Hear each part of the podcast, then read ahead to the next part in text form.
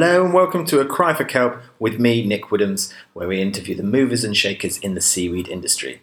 Today we have Petra Steenhoek from Hortimare, Europe's premier seaweed breeder and propagator based in the Netherlands. Petra started as HR and office manager at Hortimare in 2012 when the company was still a startup, and recently she took up the role of sales and marketing manager. She has a lot of experience of seaweed cultivation, from diving to collect the sorus herself at various locations and by seeding and assessing test lines at farms all over Europe. Her experience and expertise have made her one of the go to people for both established farmers and those just starting out in the industry. So, if you're thinking about starting a seaweed farm, you need to talk to Petra. It was a really interesting discussion covering, among other things, the breeding process and her thoughts on how the industry is evolving. So, without further ado, let's talk to Petra.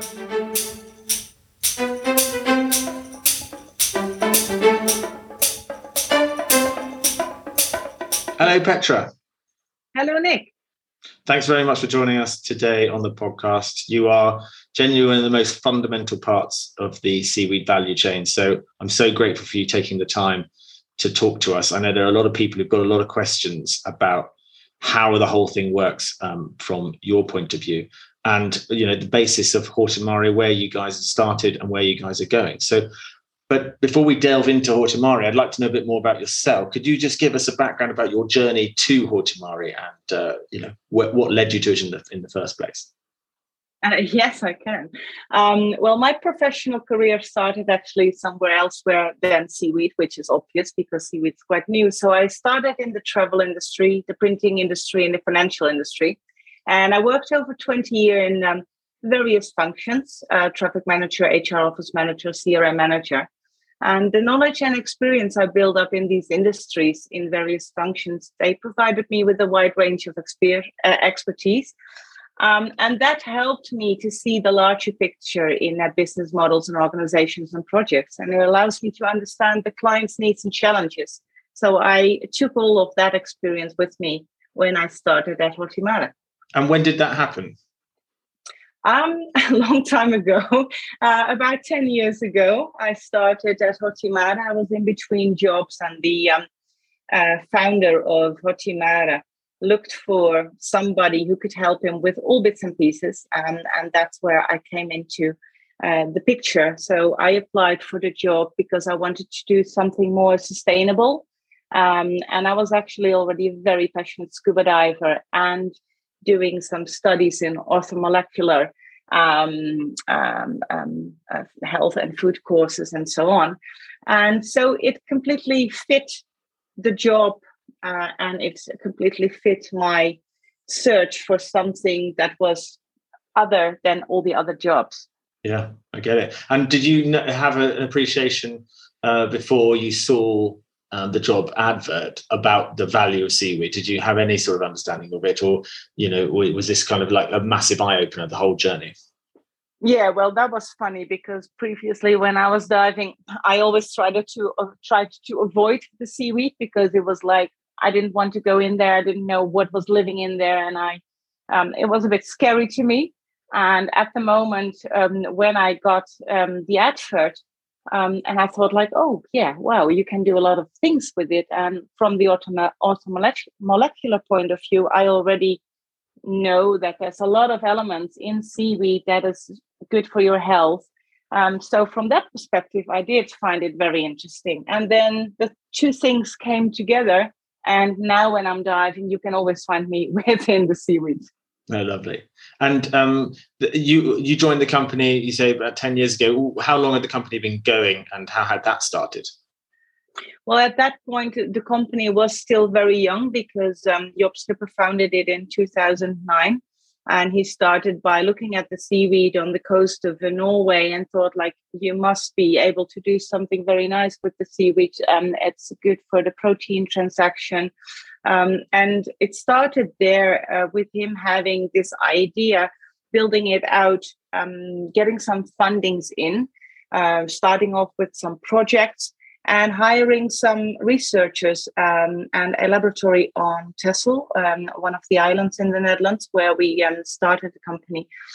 Um, the, um, the, the, the start of the company was with five people back in 2012 Um, yeah. And then, yeah, then I joined. So uh, at the moment, um, um, we build up the company from five people back then to 20 people at this moment. Fan. And did you guys get much um, help and support from from the Dutch government? Did they did they get involved, or is it is it all private affair initially, or is there any academic um, backing behind the whole thing? It's a combination. Back then, in uh, when the when the company started, let's say around 2011, when it really got going, uh, the fundings they were funded by EU subsidies and uh, some grants from uh, where Dutch government was involved. Um, and of course, nowadays we also really um, um, uh, depend on investments. So we've got um, very nice shareholders that believe in the cause uh, that understand that seaweed is going to be um, a major player in the uh, new economies. Um, so that's um, um yeah. Yeah, there's still sense. some yeah. Mm-hmm. And and do you think that I mean because I, I, do want to get on to, to, to, the science behind a lot of what you do, but I, am also interested in, in in how people fund their journeys because it's not hugely profitable yet, and I'm sure it will be very soon. But it's quite hard, isn't it, to start a company um, uh, where, where, where the idea has still got a you know a ten year burn plan uh, ahead of it, and finding money hasn't been a difficulty for you guys. Well, of course, it's not an easy journey, and I think that all the farmers or all the people in the seaweed industry face that same issue. Um, it's um, in the end, it's um, money uh, that's needed to build this industry. So, of course, there's a lot of funding going on, which is very nice. Um, there's uh, more people with money now uh, investing in companies, which is very good, I think, as well. Um, and the scalability uh, needs to come up now, so more people can get involved. Uh, but yeah, um, raising money is not easy, of course. But uh, fortunately, there's a lot of people nowadays understanding that seaweed um, can play a major role in so many processes that uh, people actually want to invest. Brilliant. Well, I'm, I'm super pleased to hear that you are keep you are able to keep going and then the money is coming in and yes it's always going to be a challenge but hopefully that challenge will start to it, it will start to be easier uh, as the the bulk of the science the bulk of the data is starting to become readily available. People are going to realize just how fabulous this industry is going to be. And I, I suppose this is where you guys come in and your your point uh, within the industry. And you know, you are quite fundamental to it all, especially for Europe, because I, I, don't believe there's many people who compete with you in in the processes of you know getting the sori collection, getting the cultivation going. Is there anybody? Do you have any competitors in Europe? Do we have any competitors? Well, I think what Hortimare does is quite unique because, of course, our mission is uh, to get towards breeding um, uh, with the aim of uh, um, getting better yields, more um, um, higher amounts of biomass on the line. Um, and of course, that's quite a process. So that's a process that will take many years. Yeah, no, that's understandable. Next to, of course, yeah. but next to the breeding part, of course, we are um, the supplier of uh, seaweed seedlings for um, well the entire northwest of Europe anyway uh, up from the Netherlands all the way to Greenland, Iceland, Denmark, Norway, anything between UK, Scotland. Um, and we are also involved in uh, deliveries to Namibia um, and um, uh, getting in touch with USA, Alaska, Canada. Um, we've got a uh-huh. project going on in Vietnam. So, yeah, there's a lot of things going on. And I think people that need seedlings, they know how to find Hortimare, fortunately. Um, yeah and then the journey starts. Because when a client approaches us and says can we have i don't know 10 kilometers of seedlings for our farm which is located here? Then we have to see if we have um, the seedlings on stock for that area. So we would always deliver seedlings that originate from that area not like the exact spot of course but in a yeah. radius. Um, but sometimes there's a, a new farm or a new farmer and we don't have anything on stock and there's there's where we have to start collecting material so either we collect the material and the client hires us to come to them we will dive for it and we will um, find the source and take it with us or the client sends it to us and then they will get our uh, collection protocol They will get the materials ready. They have the lifeline with Hortimare if they want to check if the, the material is the right material. They will package according to our protocol and then send it to us. And what happens then is we will extract the zoospores from the plant or from the sporophylls, depending on which species it is. Yeah. And from there, we will set up a culture. And that culture starts with zoospores. They will slightly transform into what we call gametophytes. Right. And the gametophytes, they can be kept for quite a long time. Um, and they um, uh, propag- they propagate. So we bulk them up. And once the biomass is sufficient to deliver from, uh, and this, the, the timing is right because the seedlings always go into the water when the temperature drops below 15 degrees, mm-hmm. we will make sure that this mater- uh, material, this gametophyte material, becomes fertile. So we will induce the fertilization process of the gametophytes. And then what happens is the gametophytes, the females, they release the eggs, and the males, they release the sperm. That will find each other and that will form a sporophyte. And a sporophyte is actually a small baby seaweed plant that you can seed onto a certain substrate. Either we seed it onto twine that we deliver to clients, or we deliver the sporophytes as baby seaweeds in seawater with glue, and then the client can direct seed that onto their cultivation substrate. I see. And what other ones do they have? Do, do, do some of the clients have other than twine? Because I've only really heard of twine going into the water when, you're trying to do they? What else do they use? Yeah, well, when you use twine, what you have to do is the, the, the seedlings, they have already been seeded on the twine and they have attached. When the client receives the twine, they will have to wrap the twine around the cultivation line, which is, for instance, a 40 millimeter twisted rope. Right. That takes a long time, or it takes some labor, or it takes machinery to do it. Uh, and of course, the twine needs to be nurtured in our hatchery for about six weeks. So oh. that time frame, you will have to wait for your twines to be ready.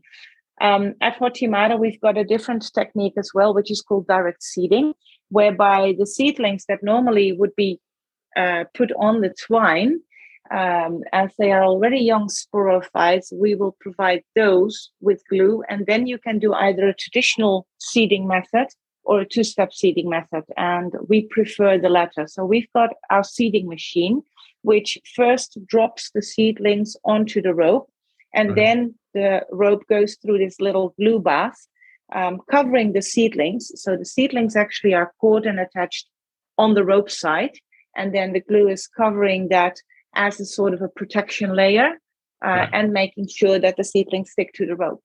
And after that, you can either deploy the rope directly into the ocean or you could even store it for a couple of hours up till about 18 hours before you deploy it in the ocean i see so that means that 18 hours i wonder if that that gives people the ability to go and seed out to sea further away so if you want to go um, deep sea seeding, I don't know. The you know, I know that most seaweed is not done in the deep sea yet, but but I wonder if in the future that that that that that that you know that space and time that you've got you know that window of opportunity will will become kind of fundamental to the development of um, larger seaweed farms. I think the direct seeding process is mainly important because you can scale up very easily with the twine. It takes you a long time to twist it around your ropes and the direct seeding uh, methodology especially in combination with the seeding machine allows you to seed about 10 kilometers per day with the machine. So you could seed and deploy your ropes at the same time. Um, uh, and and in that way, you would get um, bigger farms seeded far quicker than with twine. Um, in terms of going to, I think if you you say deep sea, maybe you mean offshore. Yes, I, I well, I, I suppose in my mind, I'm just I'm a layman here, uh, Petra. So I just in my head I have this sort of vision that they're going to, that someone's going to grow an incredibly large seaweed farm in the middle of the ocean that's going to absorb a load of CO2. But I know that's kind of impractical because where is it going to? What's it going to hook onto? Um, how yeah. are you going to hold it there? But I just feel like that's that's just a technological uh, problem that that needs to be solved. And then maybe we can use. You know, when I when I think about the ocean deserts of where there's not a great deal going on, it might be a good place to do that when you but only specifically for carbon sequestration. I don't think it would be for processing and taking and making seaweed so that it can be used. It would just be to absorb the carbon and then drop into the bottom of the ocean, which I know equally has is controversial. But that was where the theory, my, my theories come from. Again, I'm a layman. I don't really know what I'm talking about. no, I think I think it's good that you point that out because there's a lot of um, research still going on, of course, especially around the carbon sequestration and in combination with the seaweed farming. So I think it's very important once you start seaweed farming, you have to have clear vision on where you're going. So your business model needs to be uh, ready before you start even applying for your licenses. So that means you would first start with what potential area would you want to farm and i think closer to land is at least easier because it's easier accessible uh, you can go out to your farm to check how the seaweed is doing um, and i think most of the cultivation actually will be done for actual uh, markets like food feed bioplastics yeah. fertilizers anything um, the moment you go to carbon sequestration i'm wondering if it's worth the effort uh, especially if you have to go out far to sea to sequester at big depths, because yeah. then you would be well using up a lot of, uh, or you would be um, um, putting a lot of CO two in the atmosphere, uh, while the actual intent is that you're trying to decrease it. So that to me sounds a bit strange. So I would think that farmers mainly would cultivate for the crop. Um, yeah. and but whilst doing so, and that is interesting, Nick, um, the seaweed will take up nitrogen and phosphates, for instance. And um, apart from the, the sequestration discussion or the CO2, I think it's far more important that by doing that, it deacidifies the ocean. Yeah. Um, so it helps uh, the biodiversity to, to grow again. It provides shelter to little animals. Um, and of course, you can get the crop out for all these different industries. So I think that's where actually the cultivation of seaweed has its majority uh, of um, um, um, benefits. Benefits. Yeah. Yes, no, it's, it's, it always makes me smile thinking of. Uh, uh, I, I, can't think of many many industries or many, frankly, just organisms that just do so much so much good and come out with something at the end that we can either eat or we can feed to camel, uh, cattle, and you know, there's there's so many wonderful options with this. It's, it's brilliant, and I I want to go on to, if I may, the I, when I read uh, Brendan Smith's book, which I imagine lots of our listeners have done, "Eat Like a Fish," you know, he he has a vision for uh, people in, in the eating of seaweed, being able to it being a little bit like viniculture, and you know, different grapes, and being and thinking about you know the taking the seaweed industry to that place. So I wonder, from your perspective as a breeder, are there any are there any absolutely kick-ass uh, breeds that you really like? Who are your favourite breeds of seaweed, and where are they where are they mostly found? Well, I think there's so many uh, seaweeds that are interesting, and uh, I'm sure you know about the reds, the greens, and the browns. Um, yeah. At the moment, Hortimare is mainly involved in the kelps. So, um, uh, Saccharina latissima, which is the super, sugar kelp, and the winged kelp, Alaria. Yeah. Uh, those are our two favorite species because they are very easy uh, to cultivate. And then apart from that, we are also investigating the red seaweeds because they are very interesting for uh, pharmacy and, and but also food and methane, of course. So there's a lot of research going on. But uh, you have to understand, Nick, that from a breeder perspective uh, and a propagated perspective, the kelps are more easy to control than, for instance, a red seaweed because the life cycle of a red, red seaweed is far more complicated than from a kelp. Oh, right. um, then again, also the kelp grows far faster because if you can imagine that uh, sugar kelp that you plant out in October uh, can yield um, uh, plants up to two and a half meters in April, May, June. Yeah. Um, sure. So, yeah, or even the macrocystis, for instance, the giant kelps that you can see growing in South Africa, um, Los Angeles, and so on um, they grow up to i think between 27 and 55 meters in total length and they can grow up to half a meter a day um, so yeah if you're Amazing. talking about cultivation the kelps they have the um, the future they are the superheroes of the yes. seaweed world um, you, you mentioned who your clients are. You know, you've got clients all, all over the place. Um, it, it sounds like you know Europe is is is pushing ahead. Obviously, Asia has really well ahead, but mainly because it's it's been part of the diet. I, I believe I, I read a stat that it's like twenty percent of the of the Asian diet is seaweed based, um, which is which is impressive in itself. But therefore, most of the seaweed is made over there. Is there any other parts of the world outside of Europe? And um, oh, you mentioned South Africa. I don't hear very much about South America. Do you know what's going on down there, or uh, or any other parts of the world that you think have got real potential for as a seaweed creators?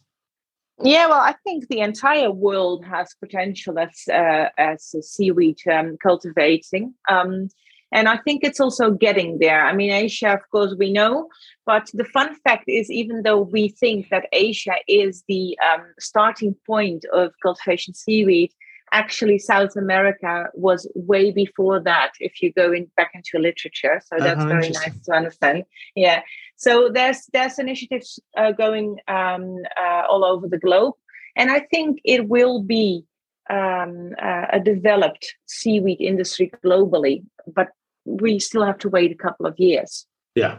Yeah, no, understood. Well, I was going to bring uh, that, that. That actually is a useful segue because what would you say are your predictions for the next ten years, both both for seaweed uh, and you know its a, its its effect on the world? I suppose if you start with uh, where you think we will be in 2032 with seaweed in Europe, what is your you know bold positive vision for it? Um, well, as we see that the scaling up of farms, they are already in progress. Um, and I think by 2025, for instance, we will have the first large farms, say, let's 500 kilometers um, uh, in that surroundings. Wow. And then the expectation for, well, let's say 2032, an average farm would be producing about 1,000 tons of seaweed per season. Right. Um, and we can imagine also that that is a part of the fact that the breeding is then incorporated, so the yeah. optimization in yields can be reached, and also that turnkey concepts and turnkey systems will be in place. Um, so that's something that we would be striving for as well um, to make sure that whenever a seaweed farmer would start, that they can have a turnkey concept and they don't have to reinvent the wheel all the time. Yeah. Um, so it should be supported by science, uh, and we will we will think that by then the, the, the market has matured and there will be a proper balance between supply and demand, which currently is not the case. Um, but we do see already an increase in, in establishment of seaweed farms, um, um, so globally, uh, but also more farms in certain countries. So yeah, I think um, back in, well, uh, at the time that we are in 2032, I think the whole world will be cultivating seaweed and using it for, for all the various markets that have been mentioned before. Yeah, fantastic. I certainly hope that that, that will be the case. I think one of the, the only issues uh, sorry, not the only issue. That's a silly thing to say. I think one of the issues that seems to be whenever I speak to seaweed farmers and anybody really working is, is, is the processing of the seaweed. I don't think that has been solved well enough yet to, for there to be a turnkey processing solution. So, uh, is that your understanding, or have I got that wrong? Yeah, no, definitely. Because at the moment there's no market pool, so it's like a chicken and and the egg problem. Yeah. So the upscaling uh, at farmers they can only happen if they have people that are uh, purchasing the material at decent pricing, and that the processing of the material is also uh, established. And that is something on the processing side we need specialists, um, and currently that is starting. Um, but the focus lies, of course, in getting the proof of concept. So you can see there's some uh, vertical integrated uh, farms at the moment that work well.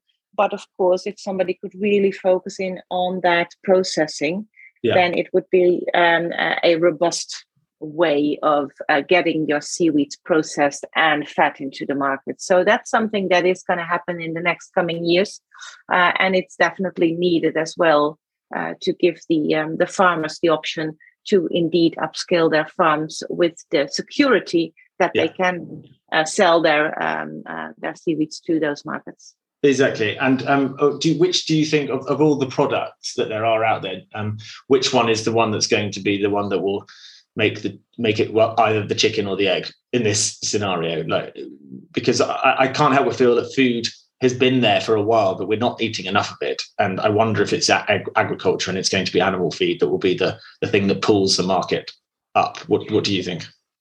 Yeah, I think it's going to be all of them. And I hope really actually that there will be a processor that gets the biorefinery in a cascading way uh, under yeah. control. So, what would be nice is if you would grow the seaweed, that you can use the entire seaweed. There's already some uh, initiatives going on with people buying the let's say if you would um, uh, cultivate for food grade and the food grade industry only wants like the middle section of the plant because that's the well the uh, the most pristine part of the plant and they yeah. don't want the holdfast the stipe and the tips of the plants because they get fouled easier um, and what would be nice is if you can use those products now, and that's been happening. People are like buying off these particular parts of the plant that are not being used in the food grade industry, and for instance, using that uh, for bioplastics or for fertilizer.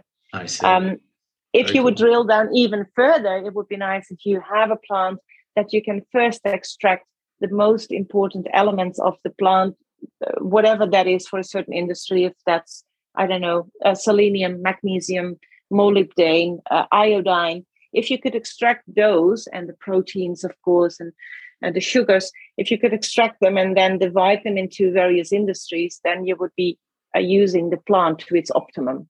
Yeah, that's exciting. Um, which again uh, is helpful because it leads me on to the, the next question. Do you see any those sound like not necessarily gaps in the market. They seem like things that are inevitable to come. But do you think there's any other interesting bits of either tech that just hasn't necessarily come to fruition yet, or this needs to happen that you wish was already there that would allow you guys at Hortimare to, to, to be delivering more seed around the world? Um, well, from the engineering perspective, um, I think um, uh, there is a gap on farm design, um, though there is some um, initiatives going on now that is actually filling that gap. For instance, I think you've heard about the Green Wave initiative with the digital hub that they provided. Yeah. Um, and there, if farmers start there, they can have already um, well a nice start to their mooring farm to, to their mooring systems. Yeah. But it is something if you would have this turnkey concept in a in a mooring structure um, and the way that you seed and the way that you harvest if those best practices are being molded into a scientific proven turnkey concept turnkey system that would help the farmers to scale up i think as well. Yeah that would be exciting I think that's and, yeah, it's got to happen. Um, I think uh, that, but that's all part of this this seaweed industry being a, a seaweed community as well. It's this feeling that I have whenever I speak to people in the seaweeds because it's so young, but it's everybody behind it seems so positive.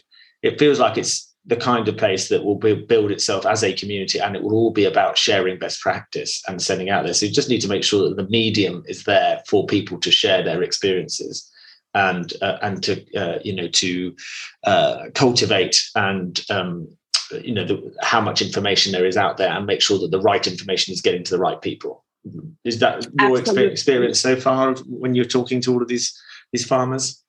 Yeah absolutely. Well um, i think that um, especially over the past few years loads of more collaborations have started.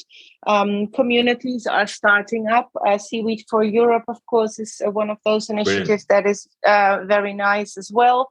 And I think um, people should indeed work together, be transparent, not be afraid um, to share information, um, but uh, work together and make each other strong. Yeah. And there's a lot of communities coming up now, more seaweed farmers talking to each other, helping out each other. Um, and I think that's the way forward. Um, it will help us. Um, uh, so be transparent, share successes, build up communities, and that will help um, uh, the industry move faster. Uh, yeah. We have to learn from each other, and then we can create that win win situation where all the parties in the industry can start making money. Do you think that there are any? Um, uh, is there a fear that you know this will become like big agriculture though that it will stop being a community and it will just be, you know the bear moths will come in and just stop buying up farms is is there is that a rational fear that actually you know probably won't happen, or do you do you do you are you concerned with it? Oh, that's a good question. I haven't even thought about that. Um, well, I, I hope not, uh, but I can imagine, of course, at a certain point, farms will become bigger and there will be other interests from from companies. So it might happen. My general experience from people in the seaweed industry is uh, there's so many lovely people in the seaweed industry. It's so nice to work with all of them together, uh, and people are really forthcoming. So I hope that we can maintain that vibe, uh, yeah. which is a very nice one.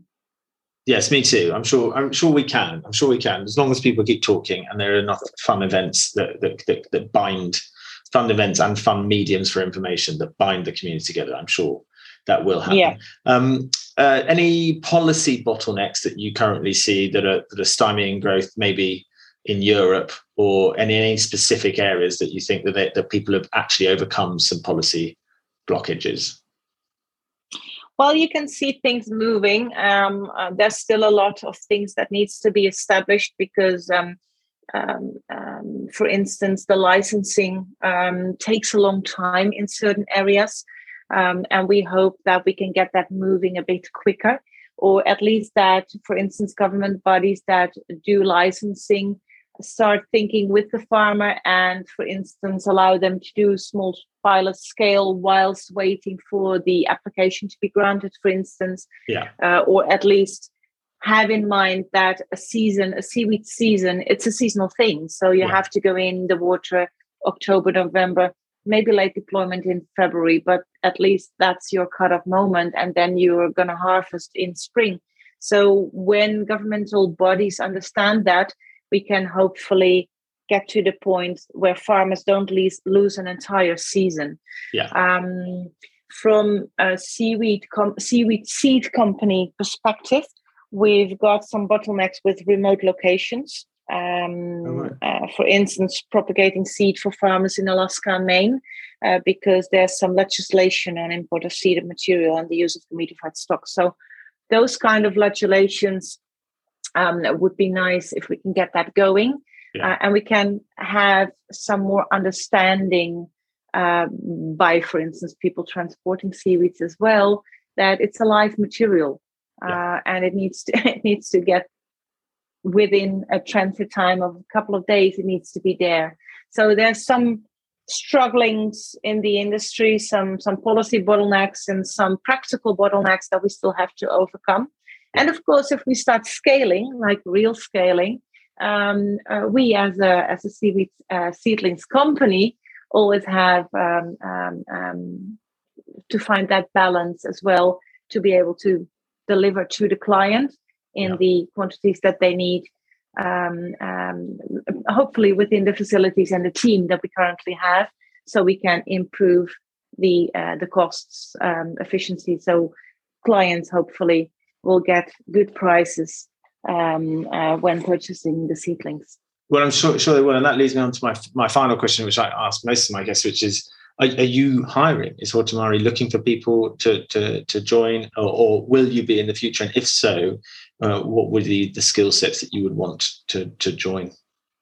Yeah, well, at the moment, we've got a team of uh, 20 um, and they're doing an awesome job. Um, but considering the fact that Hortimare grew from 5 to 20 people in nearly 10 years and the seaweed industry is growing quite quick, um, yeah. we can see that we might be hiring soon. Um, most likely, our first necessity will be then to hire people with technical knowledge and experience on farming and hatchery work. So the ideal candidate would have gained experience working at seaweed farms, fishery industries, or like and they would be very hands-on and pragmatic, uh, understanding the needs of the farmers. Like. Well, there you go. You heard it here. That's what Petra's looking for at Hortimare. I'm sure they are going to be fundamental to the growth of this industry. Uh, so definitely keep your tabs on it. And to that end, uh, Petra, I look forward to, I hope, getting you back on the podcast in six months' time and see how we, how we're getting on because this has been great. And you've given everybody such a good appreciation of the uh, how you do what you do and how we are going to get to a position where the seaweed farms are all over the world. Um, and I think you should just keep doing what you're doing because it sounds fantastic. Thank you very much for your time, Petra. Thank you so much, Nick.